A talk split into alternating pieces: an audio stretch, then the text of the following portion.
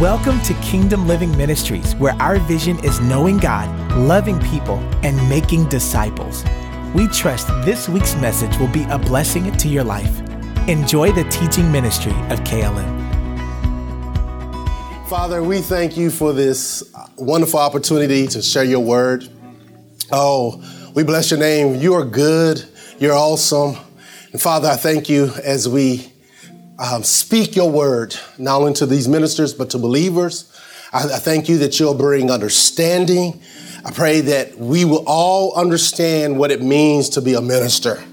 And that, Lord, I thank you that we will sense the weight of it and the gravity of the call of God, not only for these four who are being licensed today, but, Father, for just the call of a believer to proclaim your gospel to a lost and dying generation. And Father, we thank you. God, I ask for supernatural utterance that I may boldly make known the mysteries of the gospel. I thank you for seizing my words with grace. May they be filled with grace. May they minister healing and deliverance and understanding to your people. And we give your name glory and honor in Jesus' name. Amen. Amen. Amen. Thank you, Father. Thank you, Jesus.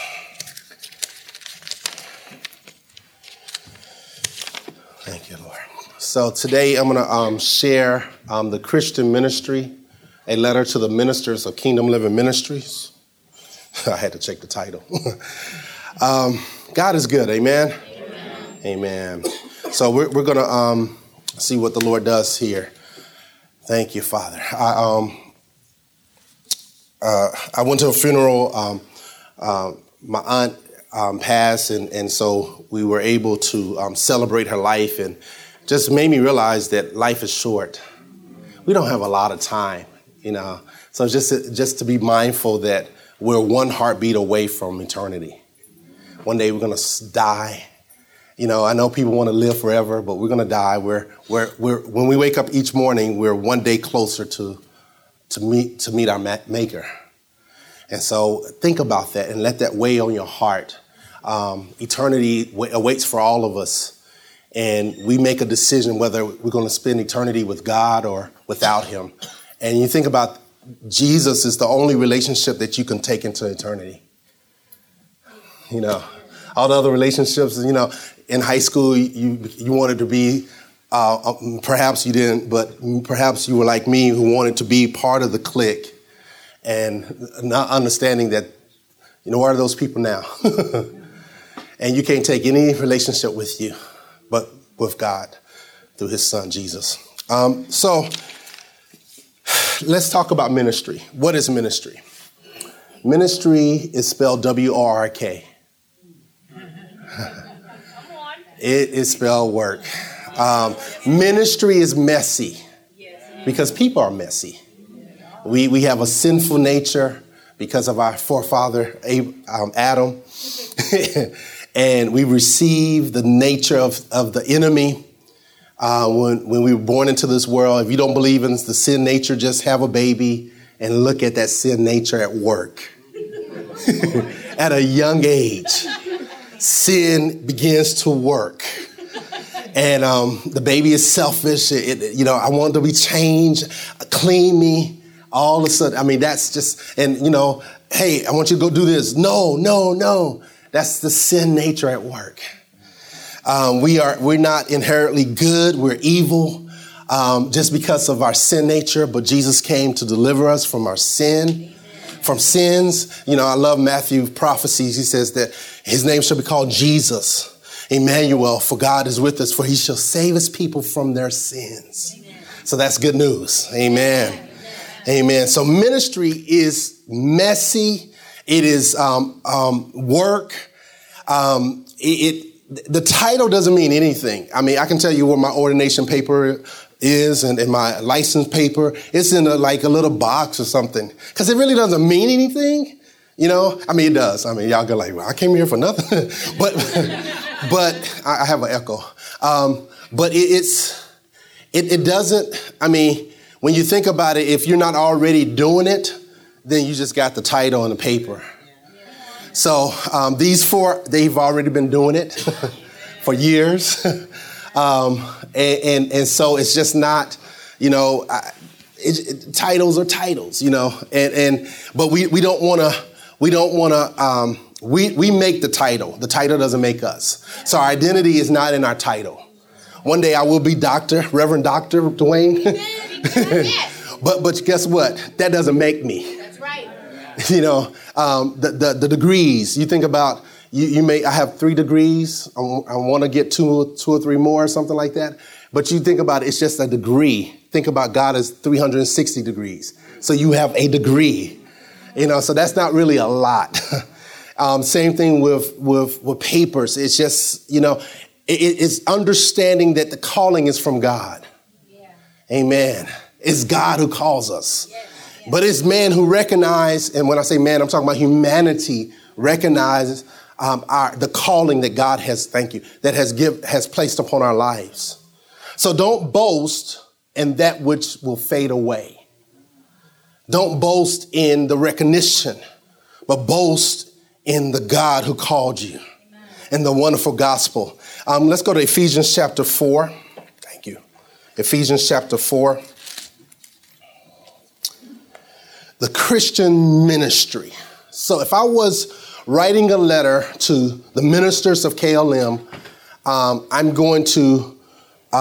would write this in my letter. Ephesians chapter 4. Let's look at some scriptures. Ephesians chapter 4, verses 11 through 13. And it says, he gave. How many need Bibles? We have some Bibles in the back, and you can actually take them home. If you need a Bible, raise your hand. And, y'all got your Bibles because you got the lecture electronic, right? Okay. Ephesians chapter 4, verse 11. And he gave, talking about Christ, and he gave the apostles, the prophets, the evangelists, the shepherds. King James says the pastors and teachers. Let's stop there. This is known in some circles as the fivefold ministry. And God, Christ, when he ascended on high, he spread out these ministry gifts. He sovereignly chose us, or part of us, to be in the fivefold ministry. And so this ministry gifts, you know, today you see a lot of people who have the title apostle, right? But they might have 2 people. What is an apostle? Apostle is a sent one. And usually apostle goes to an area that has never heard the gospel. So you got all these fake apostles around here. One guy, he was like, God called me to be an apostle, prophet, and evangelist. Oh, an ape, right? You know, that's foolishness. You'll see this ministry now. Now, of course, you have the original apostles, and they're in the rank by themselves. Okay. And their names are written on the foundation of the New Jerusalem. So that's not available for us. But then you have, there's about 25 apostles mentioned throughout the New Testament. Y'all didn't know that, right? You got to read your Bible. The apostles today, there are apostles today. Not with usually people who are really apostles don't have that title. Okay. But they're really missionaries because they go into an area and they set up works, and they have within them the ability to go and to evangelize. So they evangelize a group of people. We have some friends that we met recently who are in Australia, who's ministering to areas where they've never heard the name of Jesus. And they're in the boonies, if I can say that, in Australia, and they're proclaiming the gospel, and they're going to start a church in two or three months. And so they are evangelizing, and then they're pastoring. So an apostle has the ability to evangelize and then to pastor a group of people. And then eventually, what happens with the apostle after they set up the work? They appoint an elder or a pastor to oversee it. Then they go on to another area. So so the apostles that you see perhaps on television or on the internet, they really, you know, it just means that they got people under. But a true apostle is a sent one, usually to an area that has never heard the gospel. How many know there's still some people who have never been reached with the gospel, who's never heard the gospel in this world? Because Jesus said, when this gospel is preached to all the world, then the end will come. So when we get the gospel out, then Jesus is going to come back. So he's waiting on us. So let's bring the king back. Amen. Amen. Let's bring him back by proclaiming the gospel. And people are being born all the time. So we get a new group of people to proclaim the gospel. Amen. And so let's not be selfish. God doesn't anoint us so that we can have a title, but he anoints us for the world. Amen. If you want to see miracles, go to the streets, go to the prisons. I remember one time I was like about 23. I was ministering to some inmates, and one guy was deaf in his ear. He got shot behind his ear, and I laid hands on him, and God popped open his ear. So miracles are not necessary for the church, but they're actually a dinner bell for the lost. Advertisement that come and see the God who can save your soul. So the gifts of the Spirit are not just so that we can prophesy to one another, so that we can reach the lost. Amen. Luke chapter 4 says, the Spirit of the Lord is, Jesus is quoting from Isaiah, for the Spirit of the Lord is upon me, for he has anointed me to proclaim the gospel to the poor. And it goes on. So the anointing is not for us to say that we're anointed, but for the lost. So as you prepare for licensing, it's for the lost. Yeah. Amen. It's not for just an opportunity to preach, even though I let y'all preach all the time. Y'all just preach for the last, 6-7 weeks? They preached for July and August while I taught the children's church. Children's church is a lot of work. How many children workers do we have? Oh, just only one. Shame on you. Go back to your church and volunteer. First, get the background check. Right? We don't want everybody working with children. Come on. Because we got some crazy people. And as a pastor, we will go crazy. We will be in jail. We'll have a prison ministry. You mess with children, right? Come on. Shake your head. Fake it till you make it, right? All right. So you want to volunteer. Volunteer in your youth ministry. Volunteer in your church. Just don't attend church, but get a part. Get engrafted in the life of the church. Amen. Too many believers are sitting down doing nothing. God is not going to anoint you to sit down. He's going to anoint you to. I mean, I started as an usher, as a preteen, my black and white. I was ushering at my AME church. Faithful, loving every moment of it. Who knew that God was calling me to be a senior pastor one day? So you got to start somewhere. Amen. People are like, I just don't know my purpose. Well, do something. Just do something. Don't sit back and wait and let God. I never waited for an opportunity to preach in somebody's church. I would go on the streets. I went to Camden often with my youth pastor. Every Saturday, rain, snow, and sleet, we were preaching the gospel. We were passing out food and passing out clothes. I didn't wait for anybody. And then in the midst of me working, God called me to the ministry. How many know that God doesn't call people who sit down and do nothing? You got to be doing something. Just like David, he was working. He was tending the sheep. As he was faithful with in another man's field, God called him to his own. I'm convinced that if he wasn't working for his father, natural father, Father God would never have called him.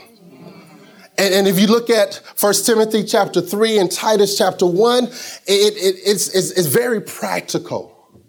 The qualification of an elder or overseer, you're doing something naturally. God is looking for busy people. Amen. If you're not doing anything, he's not looking for you. Amen. So begin, even as before I became a youth pastor, before I became a senior pastor, I was working at a hospital as a transporter. I was witnessing to my coworkers. I would pull them in the hallway in a little staircase, praying for them to receive Christ and praying for them to speak in tongues. And doctors would walk by. I did that. And I prayed for one lady who was on dialysis, one of my patients, and the Lord kicked her kidney in. I'm telling you, it's available to us. But if you don't ever open your mouth, God won't use you. God is waiting on us to open our mouths to proclaim.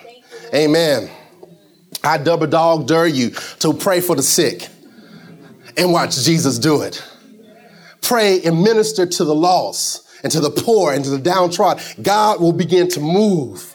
Amen. Oh, we sing, I give myself away. And God says, okay, give yourself away. We just singing songs. Not me. And the Bible says every idle word that we speak, even in the songs, we're going to be held accountable for. Man, so you gotta, so don't just sing, I give myself away. Don't sing it if you don't believe it. I love you, Jesus. Okay, you love him, then you obey him. You fulfill his will and you seek his face. So if you love him, it's going to show up in your life. Amen. Amen. It's not just see, bluebirds love the Lord. It's the functional love for Jesus. It's not the surface love of Jesus. It's your heart is in it and your life is lined up with it. Amen. That's the type of person that God can use as a minister. Amen. Amen. Thank you. So these ministry gifts, the apostles and the prophets today don't necessarily call themselves prophets. Come on. We have a lot of fake prophets or false prophets proclaiming in the name of the Lord. But there's some bona fide prophets today who's not afraid to stand up and speak the word of the Lord, even to President Donald Trump. Come on. Don't tell me you are a prophet or prophetess and you're not proclaiming the truth and calling men and women to repentance. All right, let me just leave that alone. And then you got the evangelist. So many times people come say, I'm evangelist so-and-so. If you're really evangelist, then you'll fill your church up with a bunch of lost people. And sometimes people they call themselves evangelists, but have you noticed that they go from church to church to church? Who are you evangelizing? The saved? It doesn't make sense. So if you're an evangelist, and notice in the book of Acts, Philip the evangelist went to Samaria and preached Christ. Amen. So if you're an evangelist, you're going to be preaching Christ to the lost. And then you have the shepherds or the pastors. And then you have the teachers, all right? And then verse 12 says to equip the saints for the work of the ministry and so forth. Let's go to 1 Corinthians chapter 12. 1 Corinthians chapter 12, the Christian ministry, the Christian ministry. I think I'm afraid that today we have glamorized ministry. What is ministry, right? We have titles and we get together, but ministry really doesn't. Ministry first starts at home. Amen. It starts living your life before your family. Amen. If your family can attest to the fact that you are a true Christian. How many know it's easy to put on a front for other people? But at home is the real deal. And when you get married, the real you comes out, right?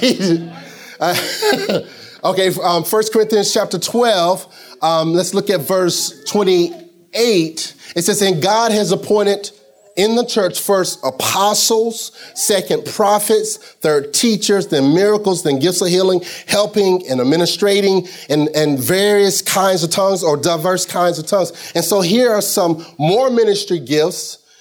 Some are repeated from Ephesians 4, but Paul is kind of giving us, there's what's called the ministry of helps. If you're a youth pastor, youth leader, or you're part of the praise and worship team, you're in the ministry of helps. You're helping to create the environment for the Lord to move. You're ministering to children. That's the ministry of helps. How many know that we're all called to help? And if you're not a pastor, you're called to help your pastor. Amen. And how many know that if the Holy Spirit could be called a helper, then it's not, you're not looked down upon because you are a helper. You're in the ministry of helps. Amen. A wife is a helper, helpmate. So there's nothing wrong. See, even God is a help, present help in the time of trouble. Amen. So don't ever downplay the ministry of helps. Amen. All right, so that was my intro. Ministry is work. Ministry is about people. People are not distractions. They're the reason why you're called. Yeah. Amen. Sometimes as pastors, we can stay in our study and we're in the book, but we don't have the heartbeat of God. It's with the people. Yeah. You have to learn to balance between studying and praying with people. So when you get your first marriage situation, you got to sit and you got to listen with wisdom, learning how to respond from the Word of God. This is why you read Genesis through Revelation. So you cannot just only speak your opinion, but you can speak from the Word of God. Don't ever say, even if you feel like God is telling you something about a person, be very careful about telling people what the Lord told you about them. Oh, I feel that you're called to the ministry. And then they go into the ministry and all hell breaks loose and say, well, you said I was called. Wow. So you let a person discover and hear the voice of God for themselves. Don't ever take that weight. Don't ever tell a person, oh, you need to get a divorce or you need to marry that person, because when all hell breaks loose, you'll be responsible for them. Yeah. So don't ever say that. Say, well, hear the Word of God. Here's what the Word of God says. Go to some professional counseling or do some Christian counseling or something. But don't ever lead a person. Don't ever make a decision for a person. Yeah. Help them to make the right decision. Provide godly counsel. Amen. That has saved my life. Even if you feel like there is, you know, they're going down the wrong direction or they can't, perhaps if a person is like, oh, they can't really, they don't have a call. I can't say that. Oh, okay. So yeah, just be careful of what you say, because you will be held accountable for every word that you say. James chapter 3 says the teacher receives the greater judgment. So the words of your mouth carry weight because you're speaking for God. So if you're just saying something generalizing, you're going to be held accountable for that. You can offend a person and they'll never receive from you ever again, even though you have the answer they've been looking for. So begin to seek the Lord for wisdom. All right, I'm almost finished, I think. Go to Mark chapter 2. Mark chapter 2. Are you getting anything out of this morning? Mark chapter 2, the Christian ministry. Mark chapter 2, let's look at verse 13. It says, and he, talking about Jesus, went up into a mountain and called to him those whom he desired. And they came to him. Verse 14, and he appointed 12, whom he also named apostles, so that they may be with him and he might send them out to preach. Notice my first point is that they may be with him. Your first anointing or your first ministry is to him. Yes. Amen. You have been anointed to be with him. This is Mark chapter 2, verse 13 and 14. Okay. Mark chapter 2. Okay. Mark chapter 3. I'm sorry. All right. Bear with me. Love me in the midst of my delusion. Mark chapter 3. And they were like, no, that's not it. Wrong. Verse 13 and 14 says, he went up on the mountain and called to him those whom he desired. And they came to him, and he appointed 12, whom he also named apostles, so that they may be with him and he might send them out to preach. Notice we're called to be with him. Everybody say, I'm anointed. To be with Jesus. So your first ministry is to him. Notice that most people that I know want ministry to people more than they want ministry to him. Amen. Acts chapter 13 talks about certain prophets and teachers who ministered to the Lord, King James says. And so we need to spend time in ministering to the Lord. Jeannie Wilkerson, who was a mighty prayer warrior back in the day, she wrote this. She says, Lord, please let my private prayer life be greater than my public prayer life. How many know you need to pray that? God, help me to pray more in private than in public. Help me to worship you more in private. You notice most people who complain about praise and worship at their church, it's because they're not spending any time with God by themselves throughout the week. So they're missing that. So we need to have an hour of worship. Well, have you been doing an hour of worship every day? Because whether or not the praise team sing for an hour or 15 minutes, you're okay because you've been spending time with him. Amen. So your first ministry is to him. Your ministry to people stand or fall based on your time with him. Yeah. Amen. Yeah. Some people minister out of survival mode. They don't minister out of the overflow. Uh-huh. Uh-huh. The the overflow. We're giving God the leftovers instead of giving him the first. And so let him fill you up to overflowing and then minister to people. So refuse to minister to people when you're on E, unless it's emergency. Amen. All right. Only you can be with, only then you can be with people after out of your overflow. So my last scripture, I believe, is, well, I lied. Almost last. Go with me to 2 Timothy.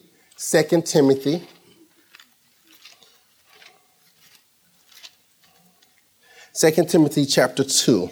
Let's start with verse 1. When you got to say, I got it. Amen. The Christian ministry, a letter to the ministers of Kingdom Living Ministries. So my first point was, I talked about what ministry is, its work, its people. It's understanding the heart of God. Paul told Timothy in Philippians, he says, I couldn't find anybody who didn't have their own interests at mind, except for Timothy. He says, Timothy has the interests of Jesus. Let's go over there. You don't believe me. I think I do a disservice by quoting that. Let's go to Philippians real quick. Hold your spot in 2 Timothy chapter 2. Let's go to Philippians. It's after the book of Ephesians. Philippians chapter...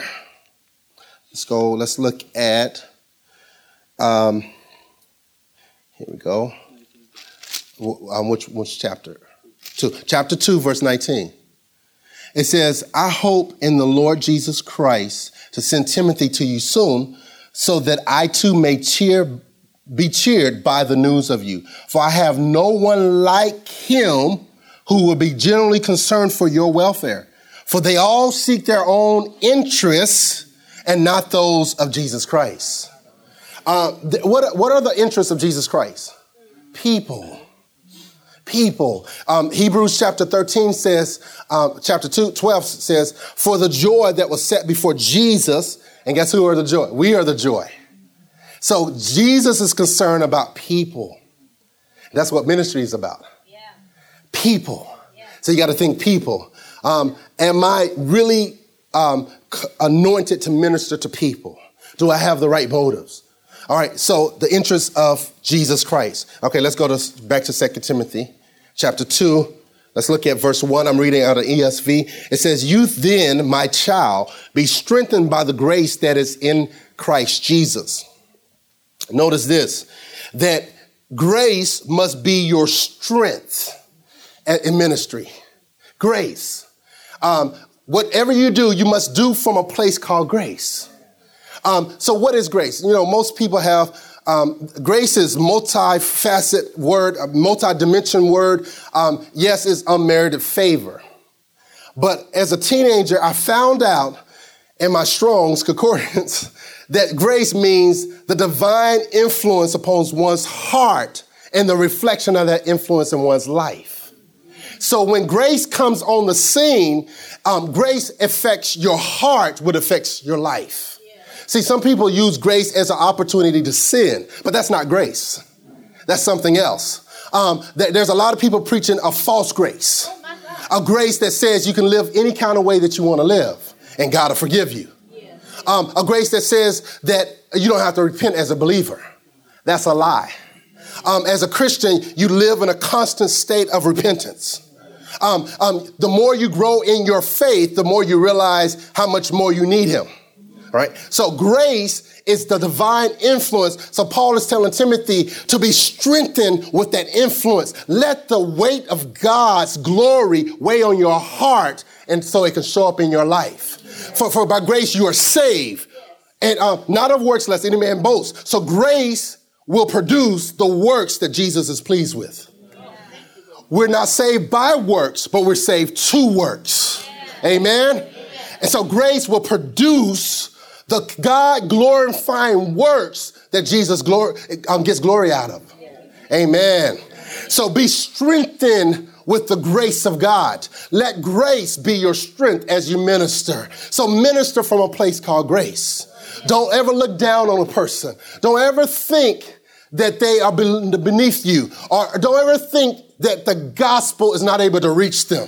Amen. Don't underestimate the power of the gospel. Amen. The gospel can reach anybody. Amen. And, you know, my time of witnessing, I try to witness everywhere I go. And I realize sometimes you think a person is easy to win to Christ. And then you sometimes you think a person is hard to win to Christ. But we're underestimating grace. And we underestimate the power of the gospel. It's able to reach anybody. If it could reach Paul, who was a murderer, who came against Christ, it can reach us. It can reach the drug dealer, the prostitute, or the person who's never did anything that they think that is offensive to God. Amen.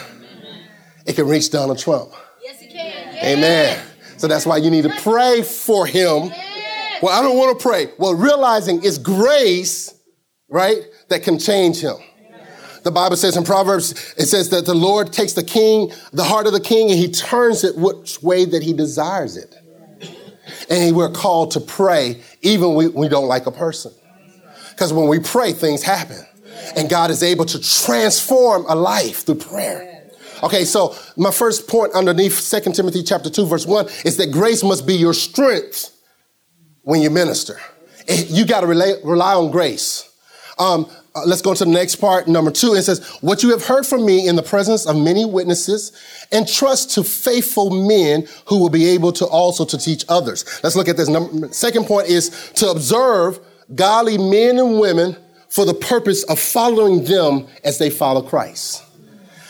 You're not called to be an island by yourself. You're called to observe the men and women through church history or present tense. Observe men and women who are faithful to the gospel. Amen? Amen. So he says, observe me. And then my third point is to disciple others that will disciple others. Yeah. Amen? Yeah. So the goal is, let me disciple you so you can turn around and disciple somebody else. Amen. That's how you pass the gospel along.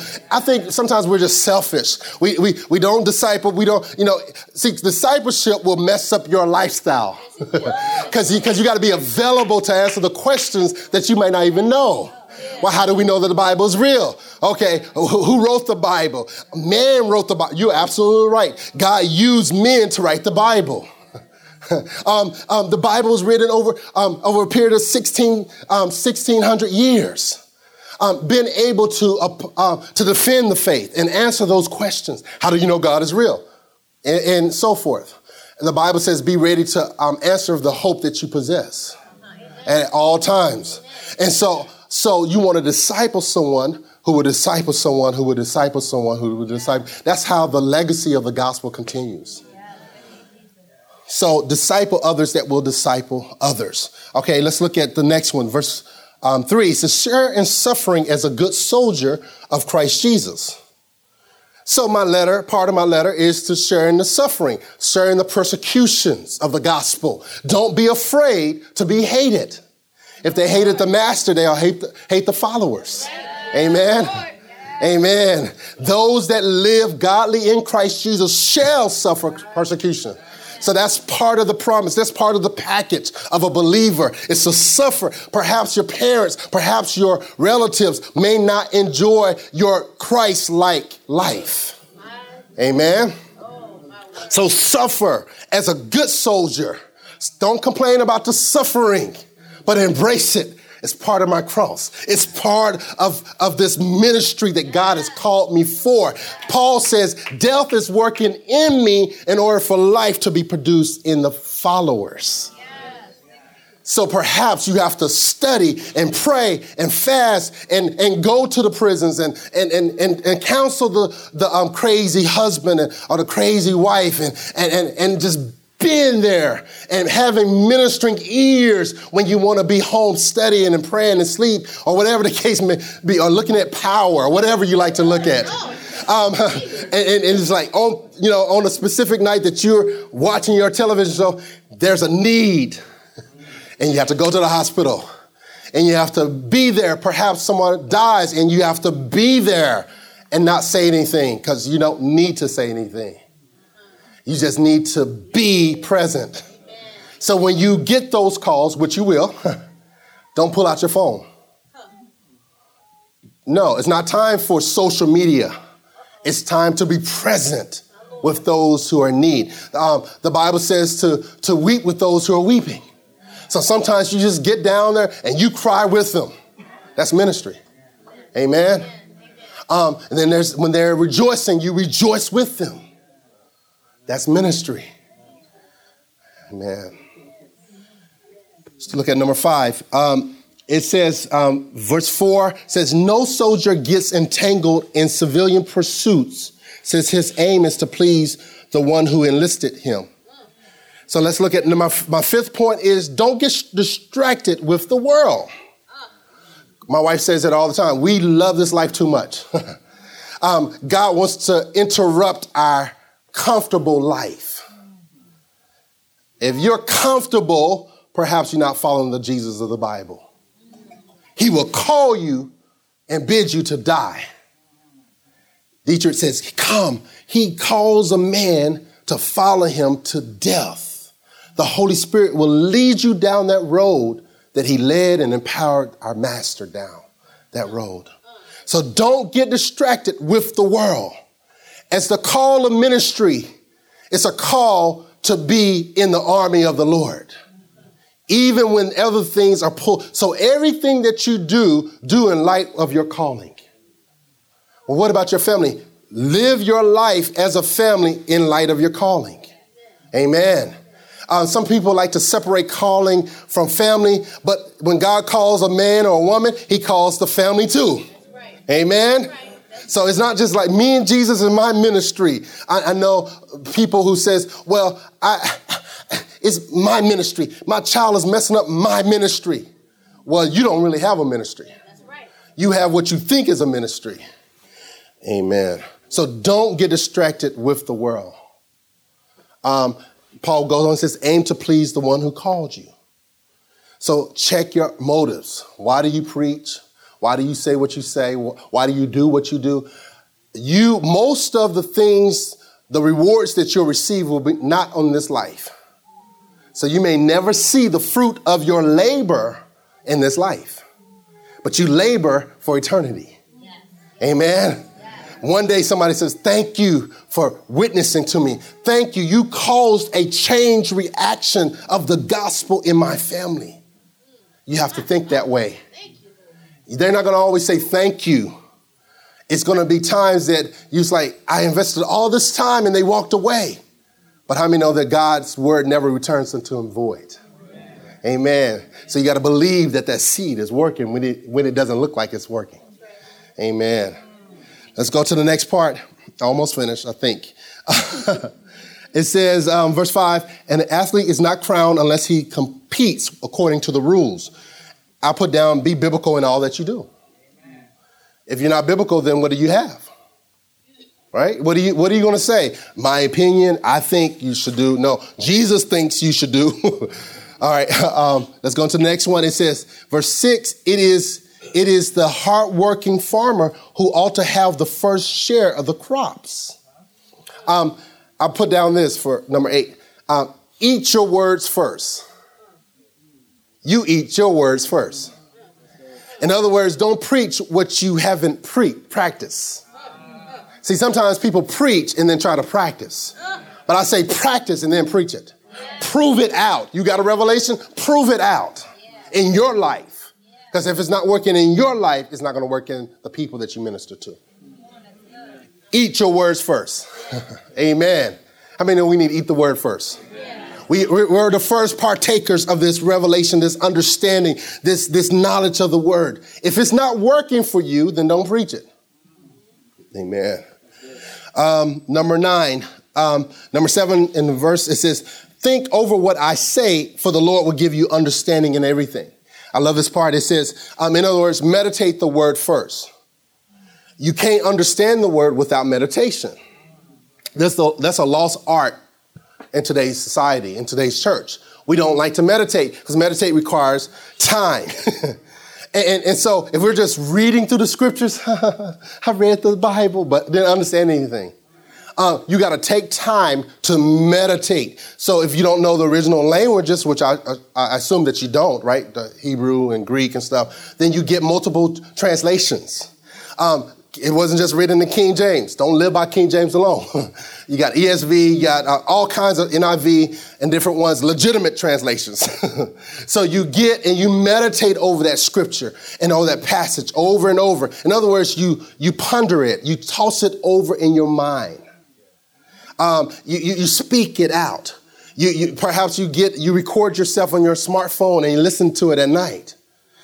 So that you can meditate. It can be part. So Paul is telling Timothy to think over what I say, for the Lord will give you understanding. That means that's work to think.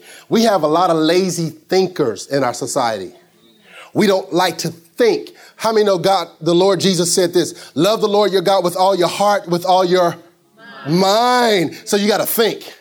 If you're not a thinker, you don't need to be in ministry. My dad used to say, I used to, pray a lot. And he says, don't leave your mind at the altar. Think about what you're praying about. Think about what passage that you're reading at the time. We have to be thinkers. God's calling us to be biblical theologians. We need to think. And so my side note is, invest in your calling. If you're really called, some type of schooling, unless the Lord tells you otherwise. Amen. Sometimes our society or our culture, I'm called, and you just go do the work. Jesus prepared 30 years for a 3-year ministry. We prepared 3 years for a 30-year ministry. Invest money, time, and effort. It may not be degrees, perhaps, or perhaps just some type of training. Do something. If you're really called, invest in it, because you're only going to get out of your calling what you invest in. And so sometimes what I've seen people, I'm called, I'm anointed, God wants me to start this church. Okay, don't do it now. Go to school. Do count the costs. If you're really called, you'll count the cost. You'll do we won't go to a doctor who hasn't been to school. And he's doing something natural for our body. How much more than the souls of men and women? We won't take the time to think and to invest money, time, energy to operate on someone's heart spiritually. So you're called, invest in your calling. You're only going to get out of your calling and you invest in. Paul told Timothy to practice these things so that those who listen, you can save yourself and those who will follow you. You got to invest in this calling. If you really call and you really believe you call. So many times people, the Lord called me to preach. Okay, what are you doing about it?